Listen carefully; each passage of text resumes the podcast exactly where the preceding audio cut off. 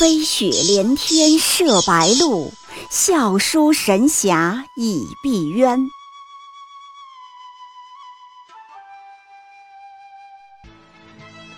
如果说古龙的小说像冰水，越喝越觉得心寒，写透了人情凉薄，那么金庸的小说就像烈酒，起初苦涩艰深，入口醇厚，回味无穷。喜马拉雅主播小昭在海边将陪您一起每天十分钟细细品读金庸，欢迎您的关注与订阅。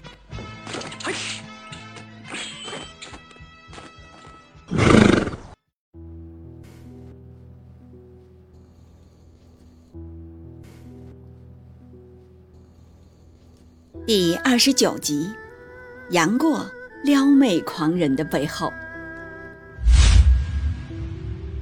我就在江湖上东游西荡，这里讨一餐，那里挨一宿，有时肚子饿得抵不住，偷了人家一个瓜儿薯儿，常给人抓住，暴打一顿。你看，这里许多伤疤，这里的骨头凸出来，都是小时候给打的。这是杨过在《神雕侠侣》第十回里的对白，也是杨过对一个刚认识的姑娘完颜萍说的话。当时他才刚成年，武功出城，闯荡江湖不久。对完颜平，他很罕见地打开了心扉，主动告知了自己年少时的悲惨经历。不仅说，还卷起衣袖裤管给他看，让他摸自己小腿上的伤疤。以杨过的敏感，他对家世和小时候的悲惨经历一向是讳莫如深的，如今却对着一个萍水相逢的姑娘诉说，把弱点和创伤暴露在陌生人面前，这在之前是不大可想象的。可以说，这是杨过对外界的一种试探。事实上，杨过肯用平静叙述的语气，而不是带刺儿的语气来说这番话，有两个前提。一是，对方必须获得他基本的信任，他相信这姑娘大概不会无故的鄙薄自己；二是，他必须已经有了一点初步的自信，觉得多少活得像个人样了，是个人物了，不必再事事要强了，甚至可以主动暴露缺点了。结果是，他的这次尝试果然收到了正面的反馈，完颜平不仅没有看不起他。反而更加增加了亲近感，对他又是喜欢又是怜惜。杨过又一次发现，哦，原来并不是每个人都像郭芙一样会因此看不起我。由此，我们说回到杨过的一个习惯，喜欢乱撩妹子。早期遇到的姑娘，基本都被他撩过，洪凌波。陆无双、程英、完颜平、公孙绿萼，无一例外。撩小姑娘倒还罢了，甚至李莫愁这样差着辈分的，他也照料不误，完全不挑人的，以至于很多人诟病杨过，说他花心。确实，也是真够花心的。可谁都知道，杨过对小龙女的感情，那是绝对不掺假的。心里念叨着小龙女，嘴上却撩着别家姑娘，是不是挺矛盾的？况且杨过撩妹的目的也让人着实看不懂。他和欧阳克、韦小宝、杨康等等都不一样，既不走心也不走肾，还不骗财，三不沾，好像只是为过个嘴瘾，撩完就跑。很多人都看不明白，你究竟图什么？对这个问题呀，我们不妨回到儿时杨过的心里去窥看一下。哼，我自然不能跟你比，我生来命苦，受人欺侮，你再来欺侮，也不过又多一个瞧不起我的人而已，老子在乎吗？这一番心理活动是儿时的他面对郭芙时冒出来的。多一个瞧不起我的人而已，老子在乎吗？言下之意是老子并不在乎，但事实上他心里特别在乎。儿时他所受的暴打、欺辱、饥饿、冷眼，让杨过形成了一个自我认知，那就是自己生来命苦，受人欺侮，并且落魄、寒酸、难看、丑陋。何以会觉得自己难看？因为大家都说他难看。郭芙对杨过说：“回头我要妈给你做几件新衣服，你打扮起来就不会像这般难看了。”杨过不冷不热来了一句：“我生来就难看，打扮也是没用的。”一个男孩总被人说难看，班上的漂亮女生都说我难看，那么我自然是难看的，怎么可能会变好看？幸而还有古墓，这里不但让他体味到了温暖，还带给他了一丝讶异，那就是孙婆婆似乎并不觉得我难看，姑姑也好像并不觉得我难看。宁静的生活，正常的互动，是少年自尊心的避风港，让他避开了时时处处刻刻就被人触伤自尊的窘境。小杨过开始有了机会重新审视自己，他开始察觉到自己也有优点，也有被人欣赏的地方，比如聪明、伶俐、好看。姑姑虽然不经常夸，但她应该多少都能感觉得到。这时候，两个截然不同的自我认知开始在杨过的意念里纠缠：一个自己是寒酸的、土鳖的。难看的，另一个自己是聪明的、优秀的、好看的。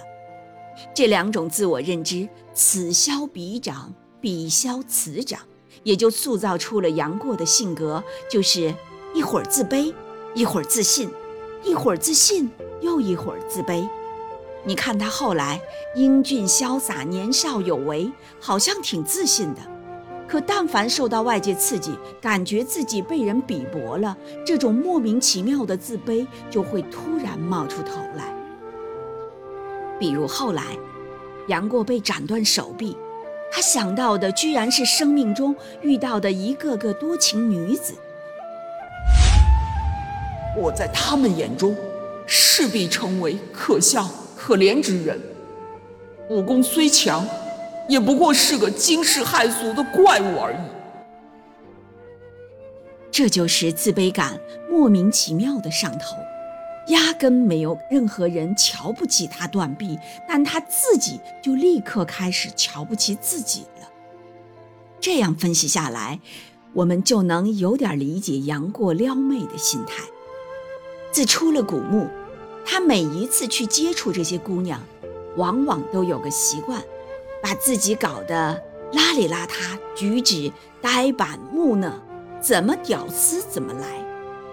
他在洪凌波面前装傻子，在陆无双面前装蠢蛋，在大圣关见郭芙之前扮屌丝，他自己大概都不明白为什么要这样做。其实那是他的保护色，是这个敏感的少年给自尊心所设的防备。倘若他真的又被鄙视了，又被瞧不起了，又被当成寒酸、邋遢、难看的小丑角色了，那他自己也不至于太过受伤。可出乎他意料的是，这些姑娘好像对他并没有想象中的反感。他去牵洪凌波的小手，还顺势捏了捏，按说是很无理、很冒犯的举动，可人家并没有生气。他管陆无双直接叫媳妇儿，还亲密接触。人家好像也并没有特别在意，每一次和女生的接触，他几乎都接受到了正面的反馈。有些姑娘觉得他英俊潇洒，有些姑娘赞他武功高强，有些赞他调皮可爱。他特别依赖这种正面的反馈，他喜欢那些女孩子眼里的自己，喜欢自己的魅力一次又一次被验证，喜欢自己被人喜欢。好像这样才能冲抵掉儿时深深烙印在骨子里的自卑。原来我不是屌丝，也不是丑鬼，所以他的撩不走心也不走肾，只是在一次次试探自己的魅力边界。就好像他撩公孙绿萼这一段，书上点出了动机。越见他端严自持，就越想要逗他，除去那一副拒人于千里之外的无情神态。对自己倾倒的女生数量越多，群体越广泛，质量越高，就越能凸显自己的受欢迎，仿佛自己对这个操蛋的世界的反击就越来越凌厉。直到什么时候，杨过才摆脱这种状态呢？是当他成为神雕侠之后。十六年后，他遇到郭襄，没有像当年那样爱乱撩了。反而一直在主动控制距离，他戴上了面具，遮挡住俊脸。别人叫他大侠，他默默把“大”字去掉。他有意锋芒内敛，主动收起自己的强大。他自己心里知道自己是什么人，明白自己的目标、价值和意义，不需要一次又一次靠女孩们的反馈来证实自己了。当然。遇到当年同班的女神郭芙时，他还是皮了一下。战场上，他挤兑了一句：“郭大姑娘，你向我磕三个头，我便去救你丈夫出来。”发现没有？过去儿时是郭芙动不动刺伤杨过，而杨过根本无法反伤郭芙，除非动手打人，因为自卑的那个人。一直都是杨过，而十六年后动不动就被刺伤的人是郭芙，心态动辄失衡的那个人也是郭芙。杨过名气大一点儿，郭芙被刺伤了；杨过对郭襄好一点儿，郭芙被刺伤了；杨过疑似要夺走丈夫的丐帮帮主之位，郭芙被刺伤了。可发现杨过原来根本无意做这个帮主，郭芙更被刺伤了。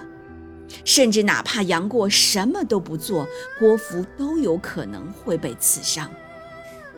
无他，因为自卑的那个人变了，自卑的那个人才会更容易被刺伤，才会需要一次一次通过别人的反馈来证实自己。